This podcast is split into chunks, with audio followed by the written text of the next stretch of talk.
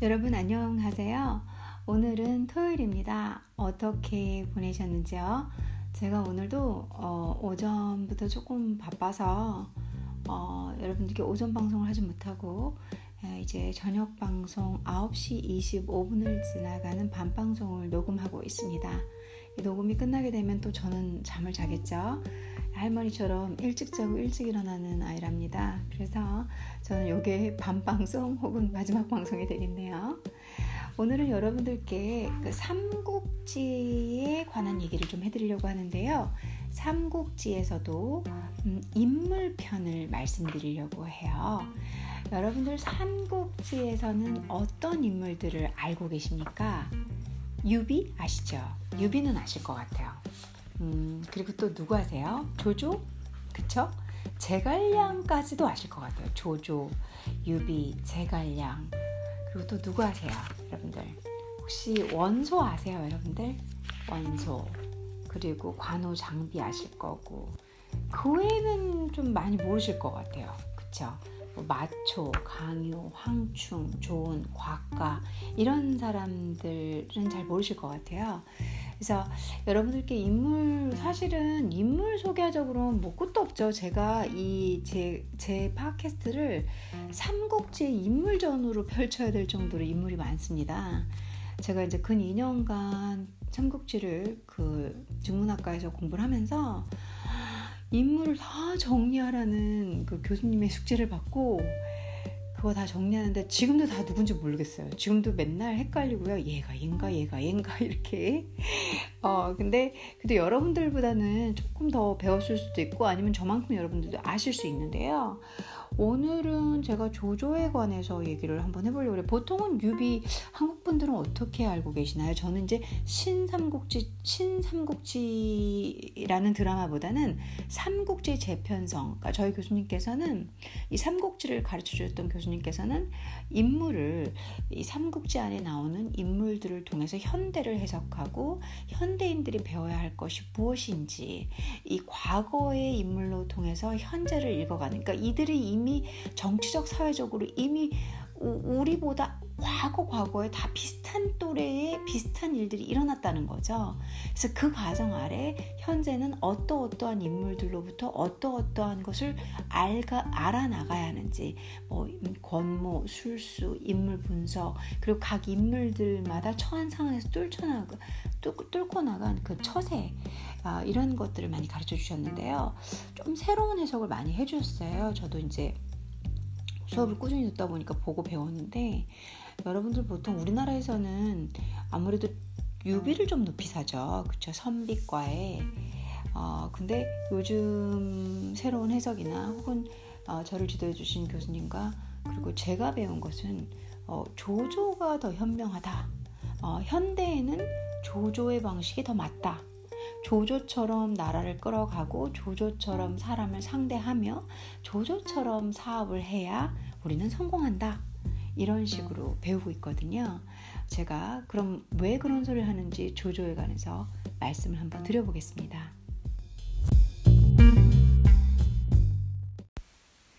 조조라면은 항상 붙어 다니는 수식어구가 있습니다. 난세의 가능이다. 난세의 어지러운 세간, 어지러운 세상에 간사한 영웅 조조. 항상 붙어 다니는 말입니다. 그리고 이 사람은 그렇게 치세에 능했다. 어, 그러니까 이그 잘 호황기인 시, 시대에는 능 아주 능, 능, 뭐 능력 있는 신하이고 혼란의 시대에는 간사한 영웅이었다. 라는 말이 늘 붙어 다녀요.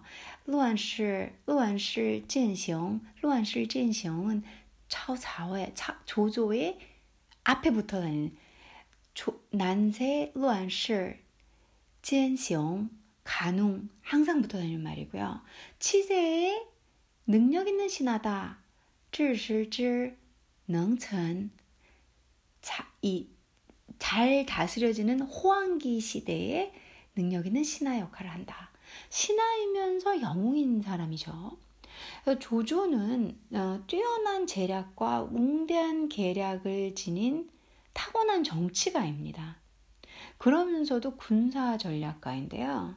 조조는 싼고 예니 삼국 연의에서 모략에 능하고 의심이 많은 난세의 간웅 로 乱世奸行으로 묘사되고 있어요.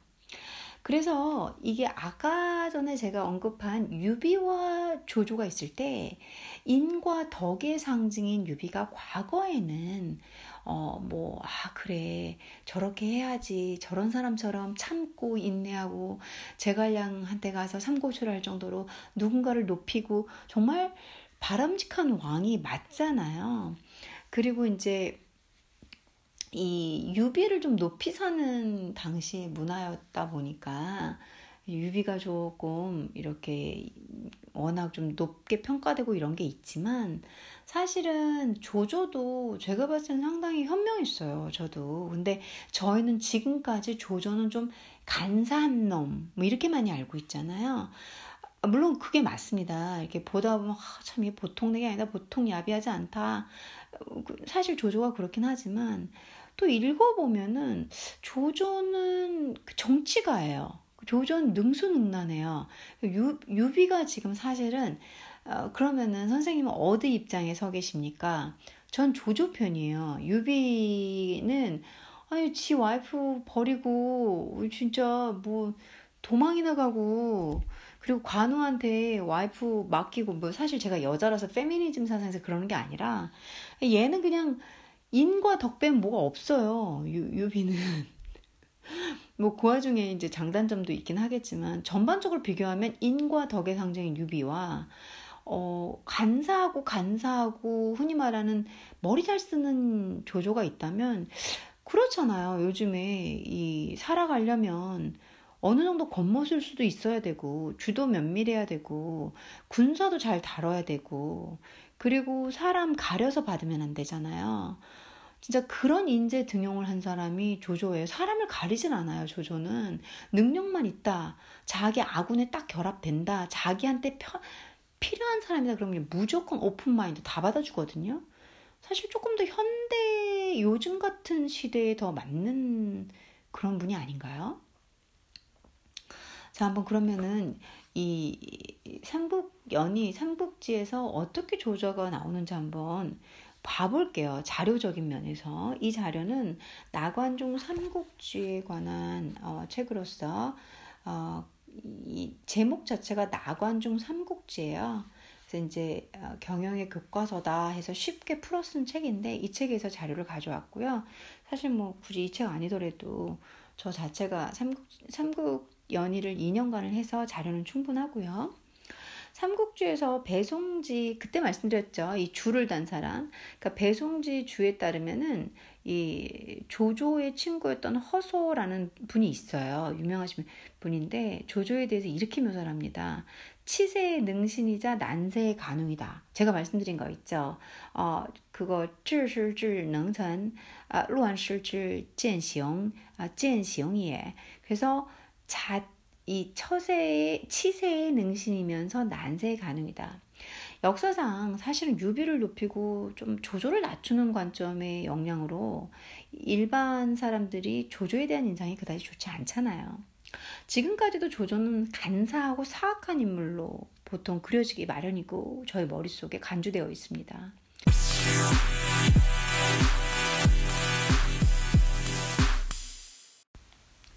조조는 어, 워낙 간사하고 사악한 인물이잖아요. 아까는 이제 앞에서 제가 하고서는 바로 잠시 쉬고 연결을 하는데 이 간사하고 사악한 그 케이스 케이스들이 삼국 연의에서 계속 나와요. 제가 기억나는 게 뭐냐면 삼국 연의의 이 싼고 인이 싼고 인이의 어, 4회쯤 될 거예요. 거기에서 막 조조가 군웅 할거 상태에서 막 도망을 가요. 도망을 가는데 자기가 이제 어디 어딘가에 가서 치대고 이렇게 쉬어야 되잖아요. 그런 도망치는 와중에서 여백사라는 아이의 집에 가서 이제 잠시 묵는데 사람들이 이 조조를 뭐라 접대하기 위해서 돼지도 잡고 막 먹을 음식을 준비해요. 근데 조조는 그 당시에 돼지를 잡기 위해서 칼을 가는 그 사람들을 이렇게 부엌 뒤에서 이렇게 부엌이었나? 이렇게 뒤에서 이렇게 싹 보고 조조가 의심을 하는 거예요. 아무래도 저 칼을 가는 게 나를 죽이려고 하는 것 같구나. 그래서 상황 파악도 안 하고 조조가 다 죽여버려요.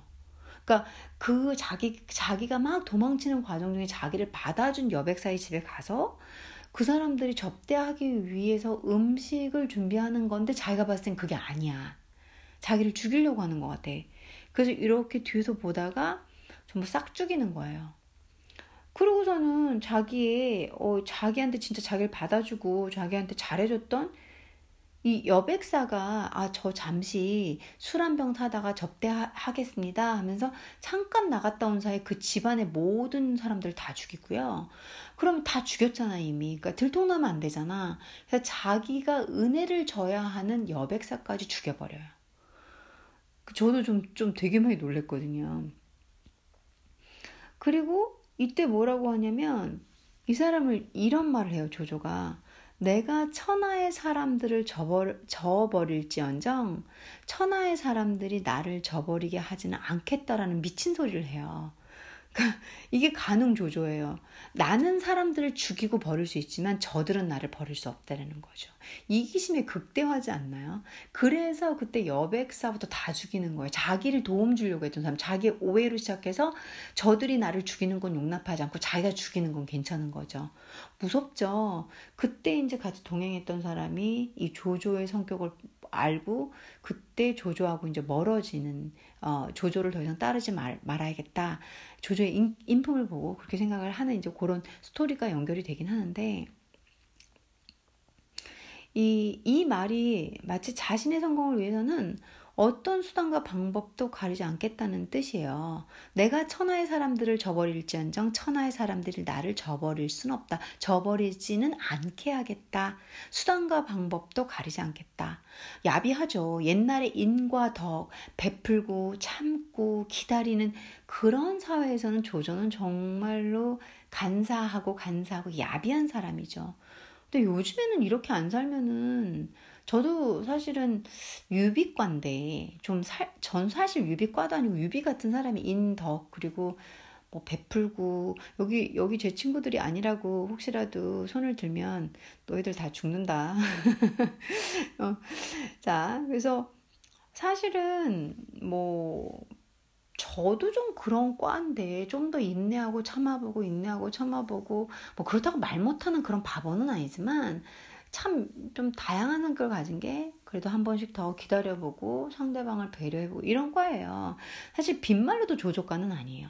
들러붙었다 떨어졌다. 나는 제가 필요해 이쪽에도 들러붙었다가 그리고 막 어 요렇게 이용했다 저렇게 이용했다가 자기가 살기 위해서 빈말로도 저는 그런 과는 아닌데 근데 제가 봤을 때는 제가 아니기 때문에 더더욱 조조 같은 사람이 아, 이 사, 이 현대 사회에서는 잘 살아가겠구나라는 생각을 한다는 거예요. 그리고 이 세상을 이끌어갈 때는 어, 사실 저희 제가 이 사람이 왕이야, 이 사람이 내 나라의 왕이야. 그러면 잘 리더하겠죠. 어차피 전체적인 그 국익을 봐야 되는 거고 하나하나의 국민들을 배려할 생각으로 어떻게든지 우리한테 이득인 방면에 서 주는 정치인이 좋잖아요. 그렇다고 따지면 내가 개인적으로 좋아하는 사람은 아니어도 어 뭔가 리더십 면에서는 이제 대부분 이 삼국지의 인물은 리더십 얘기로 많이 끌어가거든요. 조조 같은 인물이 괜찮죠. 이 유비 밑에 있는 그 유비 또 밑 뭐 관우 장비에 또 정 너무 생각하다가 결국은 천하통일 못하잖아. 천하통일 하는 거 조조잖아요. 그러니까 그게 제대로 된 건지 사람이 착하고 착하고 착하다 하더라도 결국 얻어내는 거고 그 밑에 있는 백성들이 힘드니까 그래서 저도 조조 편을 좀 드는 거예요. 음. 근데 여기에서 사실 실제로 그가 육아의 인이나 그러니까 육아 사상 아시죠? 육아 사상의 인 제가 계속 말씀드린 도덕 관계없이 자신에게 도움을 줄 수 있는 능력만 있다면 누구를 막론하고 등용했어요. 그 예시가 조, 이, 이 사람들은 이제 처, 이, 이, 그, 그 사람들 뭐라고 그러죠? 저기, 왕이나 옆에 있으면 이렇게 조언해주는 사람들 뭐라고 하지? 아, 지금 단어가 생각이 안 나네. 그 책략가들 있잖아요. 예. 책략가들은 어, 조조는 순욱, 정욱, 곽과 유엽 뭐 많아요. 근데 이 사람들이 대부분 뭐 저쪽 왕 밑에, 그러니까 그때는 이제 이렇게 어, 춘추전국 시대에 뭔가 다 군웅할 거로 다 쪼개지고 이런 데니까 이 천하 통일이 안 된 상태니까는 그 각 지역에 땅덩어리 크고 군병이 많으면 이제 그게 일종의 왕이라고 하기보단 거기 대표인 거죠. 그랬을 때 이 여기 편에도 소속이 됐고 저기도 갔다 오고 이렇게 갔다 왔는데 조조가 딱 봤을 때 자기한테 필요한 인물이다. 그리고 자기한테 투항한다. 그럼 조조는 다 수용을 했거든요. 대단한 거죠. 사실 그렇게 수용하기 어렵잖아요. 저도 색깔을 되게 나누는 편이에요. 뭐냐면 친한 사람하고 친하고 오픈형이 아니에요 빈말로도. 그러니까 저는 어떻게 보면 또 조조가 그런 면에서 부러워요. 다 오픈하면서 어 오케이 들어와 오케이 쿨쿨 그래 그래 그래 너가 네가 저쪽 버리고 나한테 와줬어 난 그걸로 높이 산다 이런 거 되게 되게 쉽지 않잖아요. 저렇게 저쪽 주인을 배신하고 오는 걸 보니 저거 나도 배신하겠는데 이렇게 생각할 확률이 높잖아요. 그래서 제가 봤을 때는 조조는 현대인이에요 현대인. 과거는 더더욱 그랬을 거 아니에요. 또 그러다 보니까 조조는 기회가 많은 거죠. 저희도 그러잖아요. 너가 좀 더 더 많은 기회와 행운을 누리고 싶으면 계속 아 나 나 나 그거 잘할 수 있을까? 아니야. 또 저쪽에 있던 사람을 내가 어떻게 봤냐? 우린 친구가 될 수 없어. 또 이렇게 좀 많이 막힌 생각을 하는데 조조는 다 받, 받아준단 말이에요. 그리고 얘가 여, 이 분야에서 잘해. 근데 저쪽에 그 누구죠? 음, 여포 사람이었어. 그래도 근데 조조한테 투항했어. 그러면 조조는 수용을 해요. 여포 사람이었는데, 여포의 사람이었는데도 불구하고. 저는 이제 그런 거를 읽을 때만 놀랬거든요. 야, 이게 진짜 뭐 오픈 마인드의 끝자락이구나. 물론 거긴 실리가 있죠. 조조가 필요하니까 취하는 거지만, 그걸 쿨하게 잊어주고, 그걸 쿨하게 그 위치에 맞는 포지션을 줘가면서 자기를 자기의 용병과 용술에 맞춰 딱 활용을 하는 거잖아요. 그래서 조조가 천하통일을 하는 거예요. 위초고 삼나라에서 이 사실 조조는 그렇게 크게 시작을 안 했거든요. 조조가. 근데 나중에 원소 다 쳐내자. 위에 그 북쪽의 원소 다 쳐내고 얘가 조조가 다 먹게 되거든요. 그리고 나중에 왕을 데리고 아, 왕을 모시는 그런 아주 뭐라고 해야 되지? 똑똑함. 응? 그러니까 다른 애들이 모신 게 아니라 얘가 왕을 찾아내가지고 자기가 이렇게 뭐 보 가이드 한다고 왕을 데리고 있으니까 함부로 못 댐비잖아요. 거기부터 조조가 선점을 하게 되거든요. 그래서 그런 거 보면은 조조가 얘가 얘가 참 빠르다, 주도면밀하다. 어, 이런 생각을 저도 했거든요. 이렇게만 하면 될 거도 되겠네. 제가 삼국 연이 처음에는 뭐 어, 3국년이 그 교과목이니까 점수 받아야 되니까 들었는데 나중에 꾸준히 하다 보니까 참 이거 배울 거 많더라고요. 그래서 여러분들께도 아 팟캐스트로도 제가 그간 배운 것 좀 알려드려야겠다 그런 생각으로 지금 말씀을 드리는 거고요.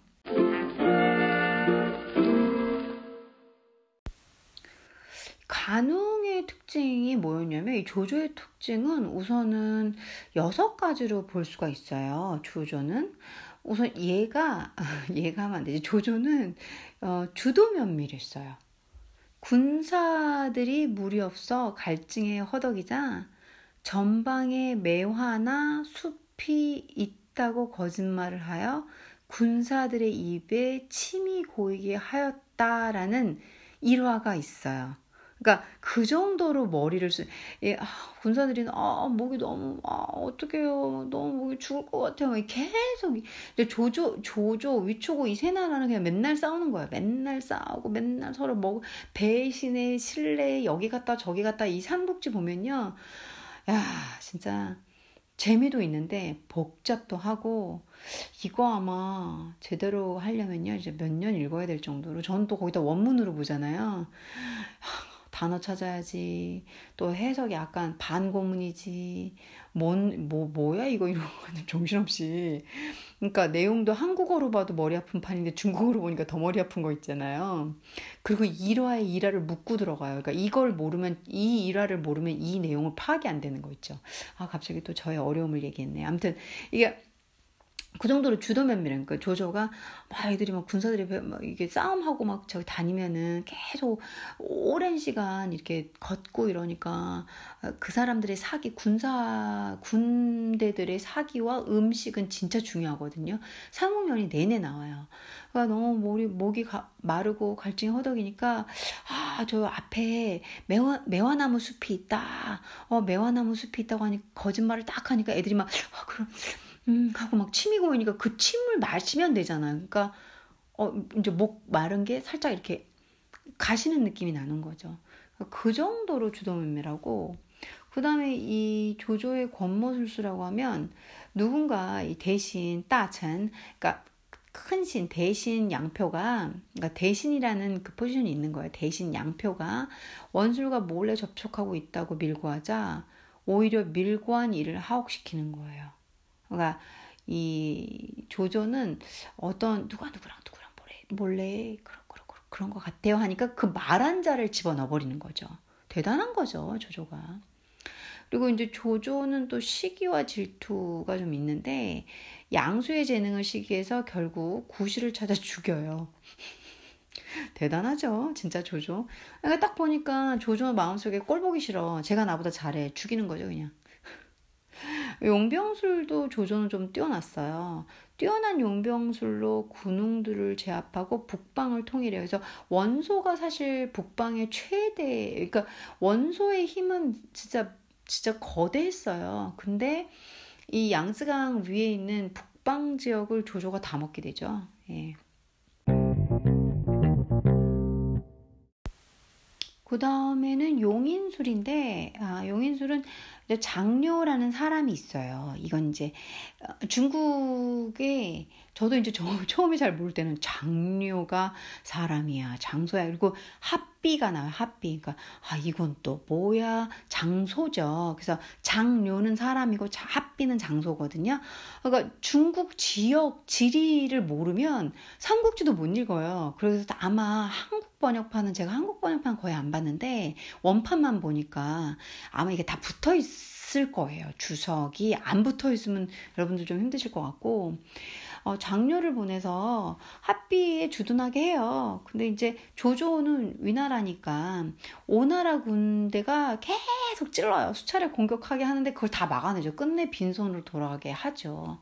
그래서 사람을 잘 활용해, 활용해가지고 지켜내는 거죠, 이 사람이. 그래서 용병술도 용병술, 용인술도 용인술이고, 이제 일처리의 과단성도 대단해요. 지금 사실 주도면밀하고 권모술수가 있고 시기와 질도, 어, 저 재수 없어. 저 나보다 잘나서 죽여. 그리고 약간 미쳐 있을 정도로. 그리고 용병술, 용인술, 뭐 일처리의 과단성, 일처리의 과단성의 예시는 뭐냐면, 얘가 낙양의 북부, 낙양도 한 수도의 이름이에요. 도시의 이름이고, 북부, 북부위라는 거는 관직명이에요. 로 있을 때 그곳의 세력가인 중상시 건석의 숙부가 중상시의 건, 중상시라는 건석의 숙부가 이제 금지된 야간 외출을 하여 죄를 범하자 즉시 처단하여 일벌 100개를 실천했다 이 말인데 한마디로 얘가 이제 이건 유명한 스토리예요. 낙양 북부위로 들어갔을 때 처음에 관직에 들어갔을 때 아는 자기 이렇게 어떻게 보면 핏줄이잖아요 숙부가. 그럼 저희는 이 당시로 하면은 뭐 친척이 그러면 다 많이 봐주잖아요. 근데 바로 위반하고 법에 어긋나는 짓을 하자마자 과감하게 벌을 줘가지고 딱 처벌하는 거죠. 알짤 없다는 거죠. 그러니까는 가능의 특징이라고 했지만 사실은 뛰어난 정치가 전략가라고 봐도 되겠죠? 그렇지 않나요? 어, 그게 또 조조의 특징이라고 볼 수 있는 거고 사실 조조가 이런 그 가능의 특징도 있지만 얘가 그래서 막 늘 잘 나가고 물론 원소가 원소 있는 북부를 다 차지하고 이겨가지고 그 다음에 북부 제 세력 확장하고 점점 더 아래로 밀고 내려오면서 결국은 삼국 통일하는 조조가 될 때까지 조조가 한 번도 위기가 없었던 건 아니에요. 음. 조조의 위기는 꽤 많았어요.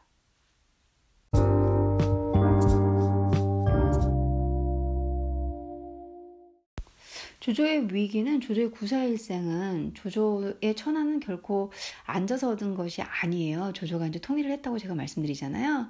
죽을 고비를 숱하게 넘기며 싸워서 얻은 것입니다.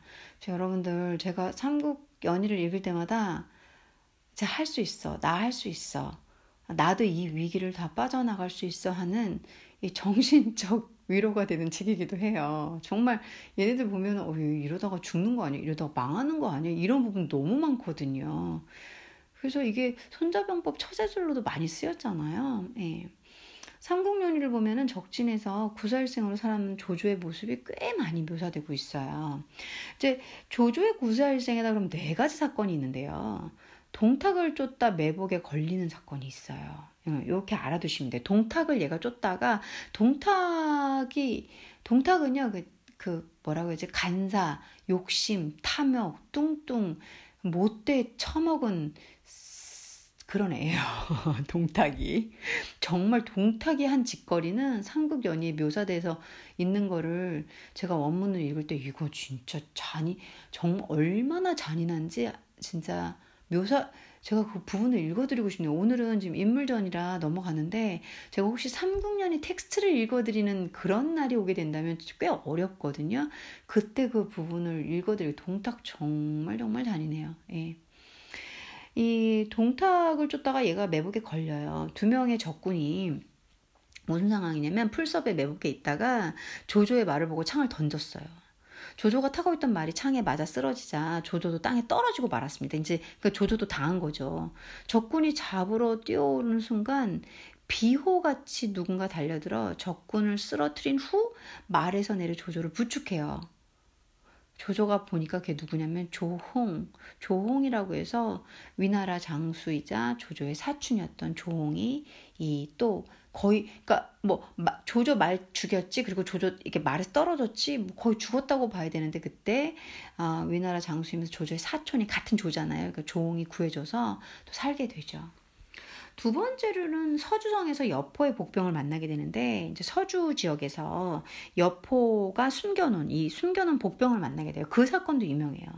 불빛 속에서 여포가 여포와 마주친 조조는 손으로 얼굴을 가리고 가리고 그를 지나쳤어요. 여포가 뒤에서 조조의 투구를 툭 치면서 물었어요. 조조는 어디에 있느냐? 조조가 이렇게 말했어요. 저기 누가 누런 말을 타고 가는 자가 조조입니다. 여포는 조조의 말에 속아 채찍질을 하면서 막 도망가요. 그러니까 얘가 또 여기서 이 이 그 뭐랄까 책략 뭐 책략이라는 말을 써야 될까요? 그렇게 해서 싹 빠져나가는 거죠. 그러니까 여포 여포는 아시죠? 개 검술과 개 못 당해요. 여포를 당할 수 있는 그 당시에 여포만큼 싸움 잘하고 여포만큼 잘 휘두르는 관우장 여포랑 싸울 때 관우 장비 유비 세 명이 붙어서 싸우는데 막상 막하가지고 결국은 탁 찢어지잖아요. 그거 되게 유명한 상공연이 몇 하더라 그게 5회인가 6회일 거예요. 예.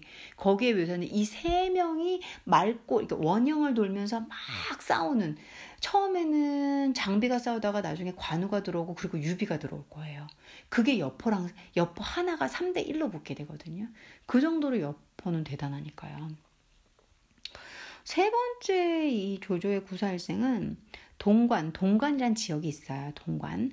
동관에서 마초, 마초라는 사람이 있고요. 마초에게 패배를 해요. 그 때 얘가 또 구사일생으로 살아나게 되는데 저기 홍포를 입은 자가 조조다! 홍포, 빨간 옷, 빨간 포. 저기 홍포를 입은 자가 조조다! 그러면서 이제 설왕군에, 설왕군이 그렇게 외치자 조조는 즉시 홍포를, 그 붉은 옷을 벗어버려요. 그러자 다시 누군가 외쳐요. 긴 수염을 하고 있는 자가 조조다! 조조는 그 말을 듣자마자 칼로 수염을 확 잘라버려요. 또다시 누군가가 짧은 수염을 한 자가 조조다! 라고 외치자 조조는 깃발로 얼굴을 가리고 도망쳐요. 이거 되게 웃긴 얘기 같지만 웃긴 거 아니에요. 그 매 순간순간의 위기마다 그걸 대처하기 위해서 다 버리는 거예요. 사실 홍포 벗는 게 쉽나? 벗어버려요. 수염? 걔네들 수염 누가 잘라요? 팍 잘라버리고 짧은 섬이라고 하니까 깃발로 그 부분을 가리고 도망가는 거죠. 이렇게 살아야 되는 것 같아요. 그래야지 생존을 하죠. 마음 약해가지고 아, 내가 뭐 이거 뭐 되겠어 그런 생각하시면 안 돼요. 그냥 조조처럼 뻔뻔하게 살기 위해 버티셔야 돼요. 네 번째로는 사곡에서 위원이라는 사람의 화살을 맞아요. 한 무리의 군사가 정면으로 막 돌진하면서 앞에 있는 장수가 외쳐요. 이제 위원 위원이 여기 위연이 누구냐면 촉한 촉의 촉한 촉 촉의 장수예요. 그러니까 장, 장 대표 장군이라는 소리죠. 장수. 위원이 여기 있다 이렇게 얘기를 해요. 그러니까 위원이 활을 당겨서 조조를 향해 쏘자 조솔이 조조가 화살을 맞아 그대로 땅에 꼬꾸라져요. 그러니까 위원이 활을 버리고 칼을 뽑아들더니 곧장 말을 몰아 산 위로 올라가 조조를 죽이려고 막 해요. 그때 방덕이 누구냐면 방덕은 위나라, 그러니까 조조 편이죠. 조조의 조조 나라의 장수예요. 얘가 관우에게 사로잡혀 죽임을 나중에 당한 사람이거든요. 방덕 되게 유명하죠. 방덕이 뛰어들어서 위원을 물리치고 조조를 호위하면서 나아가요. 그러니까 또 이 조조의 장수가 살려주는 거죠. 그러니까 조조는 훌륭한 장수들이 많았던 거 아시죠? 왜? 이, 이 사람을 받아들일 때 어떻게 받아들였다? 조조는 정말로 자기한테 투항하고 자기한테 어필하고 그리고 그 사람의 능력만 보고 그냥 다 받아들였어요. 저 얘가 어, 유비한테 있었던 얘가 여파한테 있었던 얘가 누구였던 관우까지도 어떻게든지 포섭하려고 했었잖아요. 그래서 조조가 구사일생으로 살아남은 거 보면 얘가 천하통일감이네 라는 걸 알게 돼요. 점점 여러분들이 삼국연의를 정말 읽다 보면 유비가 아니라 조조를 다시 보게 되세요.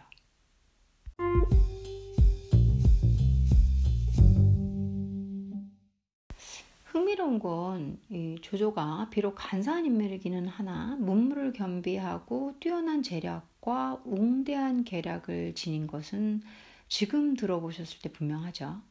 삼국이 각축을 벌이는 난세에서 그를 능가하는 일을 찾기는 사실 어려워요. 그래서 조조가 뭘 했다? 통일을 했겠죠. 전체 중국 역사에서도 조조는 손에 꼽힐 만한 인물이에요. 정말로.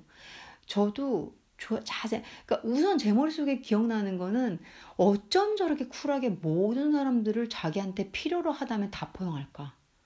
자기를 죽이려 했던 사람조차도.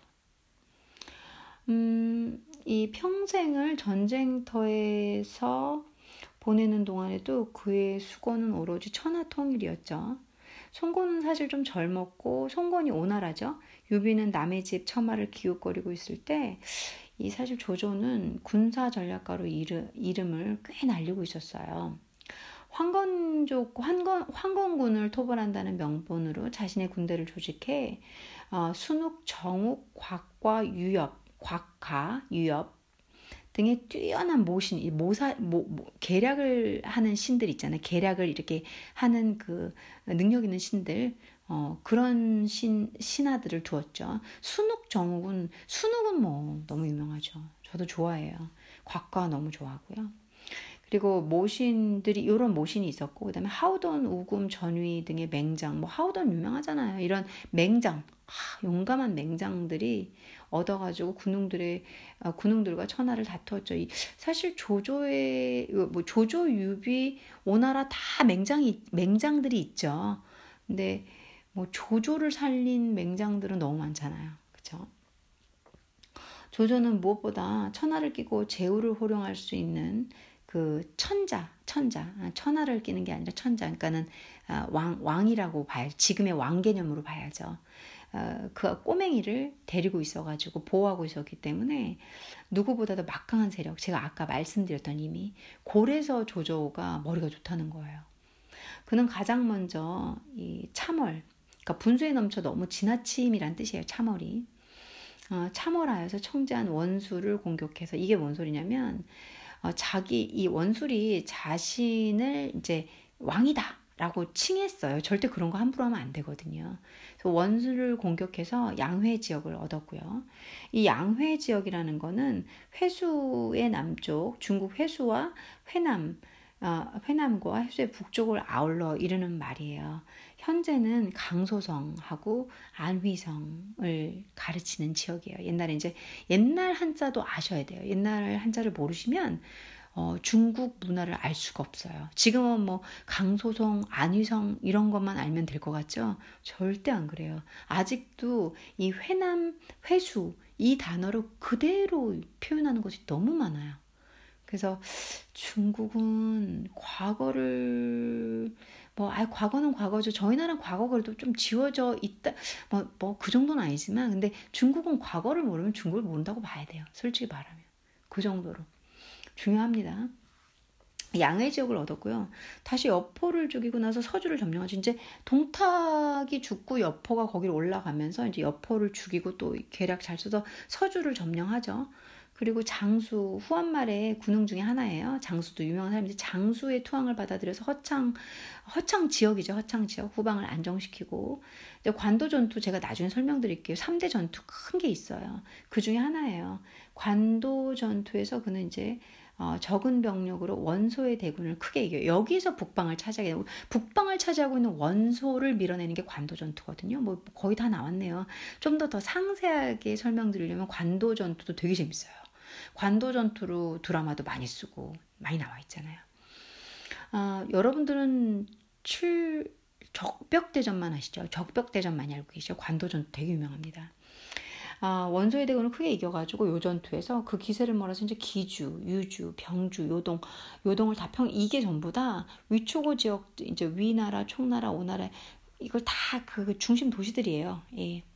나중에 이것도 지역, 아, 제가 유, 팟캐스트로는 좀 가능할지 모르겠지만, 어, 이 지리학적으로 보시면서 설명하면은, 아, 이렇게 이해는 되시는 거예요. 지금 뭐 기주, 유주, 중문가애들도 이렇게 얘기하면 더 몰라요. 예.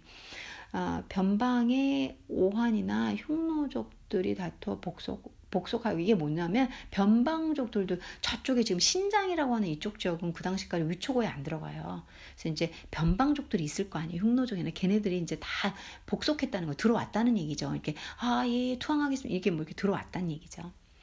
이후에 조조는 기세를 몰아서 남하했고요. 이제 남하면 어느 나라를 가냐? 오나라랑 촉을 가게 돼요. 그러니까 위 이렇게 딱 양쯔강을 잘라서 위가 간단히 이게 다 정확한 건 아닌데 이렇게 그냥 간단하게 설명드리면 위가 위나라예요. 양쯔강 위가 북쪽이 그리고 바로 아래가 오나라예요. 바로 아래쪽 뭐 그런 나라 있잖아요. 그런 지역 이잖아요. 지금의 음 거기 어디야? 생각이 안 나지. 광동 지역 이런 데 있잖아요. 어, 이 강남 아래쪽 거기가 다 오나라예요. 그리고 안쪽으로 돌아와서 지금의 어, 어디지 그 스찬 지역 있잖아요. 그런 데가 총, 촉, 촉 지역이에요. 이제 이해되시죠? 그래서 이후 조조는 기세를 몰아서 이제 적벽에서 손건과 유비연합군에게 대패하죠. 어, 예를 들어서 관도 전투가 조조의 승리였다면 적벽대전에선 조조의 패배예요.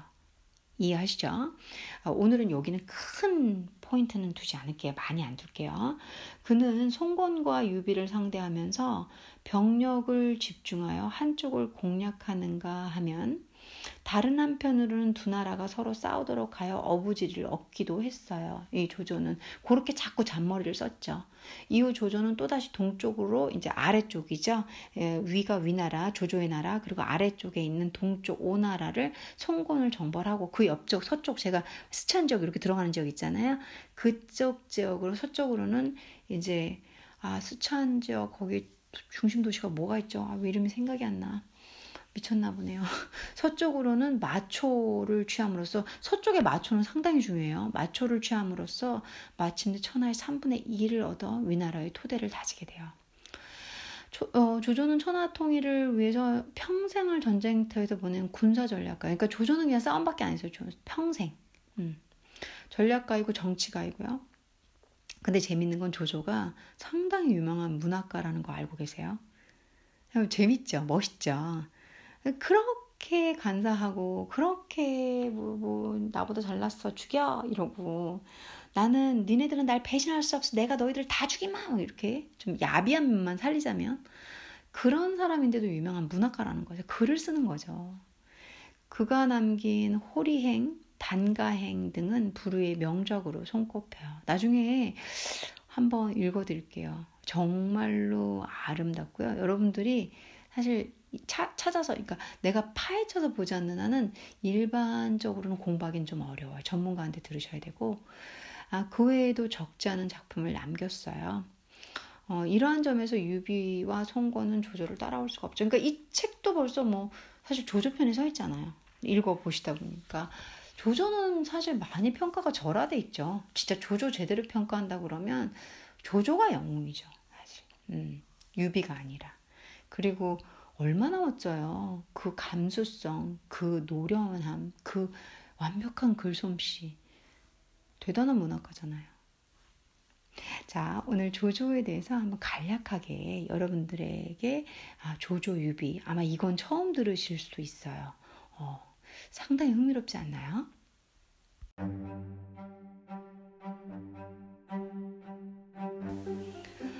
아, 이제 벌써 10시 24분이에요. 여러분들께 제가 라이브로 쏘고 있지는 않지만 라이브처럼 저는 이렇게 하고 바로 띄울 거예요. 그리고 바로 띄워놓고 어, 그 다음날 들었을 때 문제점 있으면 슬쩍슬쩍 고치거든요. 방송 이렇게 좀 라디오, 라디오 녹화된 거 좀 자르고 편안하게 할게요. 그리고 제가 하면서 제가 말하면서 대본도 없고 하다 보니까 사람 그렇잖아요. 이렇게 얘기하다 보면은 깜빡깜빡할 때 있잖아요. 사실 제가 몰라서 그런 건 진짜 아니고요. 순간순간 생각이 얽혀가지고 깜빡깜빡할 때가 있어요. 큰 거는 지금 메이저로 사고 친 적은 없었고요. 그런 부분도 있으면 또 슬쩍슬쩍 자르거든요. 아, 라이브다. 제가 아, 다 털어놓고 솔직하게 있는 그대로 방송하다가 좀 실수했구나. 라고 생각해 주시면 되시고요. 음, 오늘도 여러분들께 감사드려요. 청중이 한 명 더 늘었어요. 이런 행복할 때가 예! 제가 오늘 정말 행복한 밤 될 것 같고요. 음, 이렇게 들어주시는 여러분들께 감사드립니다. 혹시 제가 방송은 한국어로 하고 있는데 외국인 분께서 들으신다면 음, 한국말이 많이 들으실 거라고 저는 생각하고요. 오늘 이 삼국지의 조조, 제가 좋아하는 조조, 뭐 이런 모습도 있고 인간은 다 다면적이잖아요. 그래서 아, 이런 모습도 있고 저런 모습도 있는데 중요한 것은 천하 통일을 해 나가는 과정에서의 이 사람의 장점, 단점, 그 와중에 성공 결론은 천하 통일을 했고 그리고 이 사람 역시도 조조 역시도 너무너무 위기가 많았다는 거. 그 위기를 어떻게 헤쳐나갔는지 그건 진짜 삼국연이 읽어보시면 너무 재밌어요. 자, 조조처럼 현명한 판단 그리고 오픈 마인드로 사람을 전부 여러분 곁에 두실 줄 아시기를 그리고 그 상대방이 잘난 부분이 있다면 여러분들이 그 부분도 인정하시면서 내 사람이 되도록 감싸 안아 보시고 그 아까 뭐 누가 있어서 시기 질투해서 죽였다 이 얘기는 너무 깊게 생각하지 마시고요. 많은 잘난 사람들을 포용했어요. 그래서 뭐 조조는 이제 막강했어요. 이 그 책략가들도 막강했고 그리고 맹장들도 너무 많았고 어, 그런 부분 사실 정치인들은 사람을 잘 둬야 되잖아요. 우리 우리도 어떻게 보면 개개인이 정치인들이잖아요. 개개인의 인맥 관리, 개개인의 뭐 이런 것 많이 얘기하잖아요. 그리고 여러분들이 사업할 때, 여러분들이 뭐 그 직장에서 처세술 안 필요한 사람 없잖아요. 그런 면에서 저는 아주 강력하게 삼국지의 인물에 대해서 배울 게 많다라고 제가 2년 반, 정확하게 말하면 2년 반이거든요. 공부해 본 결과 전 다 알려드리고 싶은데 글쎄요, 이 방대한 자료를 제가 팟캐스트에서 어떻게 알려드려야 되나 싶긴 하네요. 조금 조금씩 다양한 컨텐츠로 접근하고 있으니까 어, 알려드릴게요. 할 수 있는 만큼. 오늘 행복한 밤 되시고요. 제 팟캐스트 사랑해주셔서 감사드리고 여러분들은 제게 정말로 중요하신 분들이라는 거 아, 많은 사랑과 관심 제가 보내드리면서 여러분들께 하루 항상 그리고 오늘 밤 내일 다음 주 내내 좋은 일만 있기를 저는 기도하겠습니다. 좋은 하루 되십시오.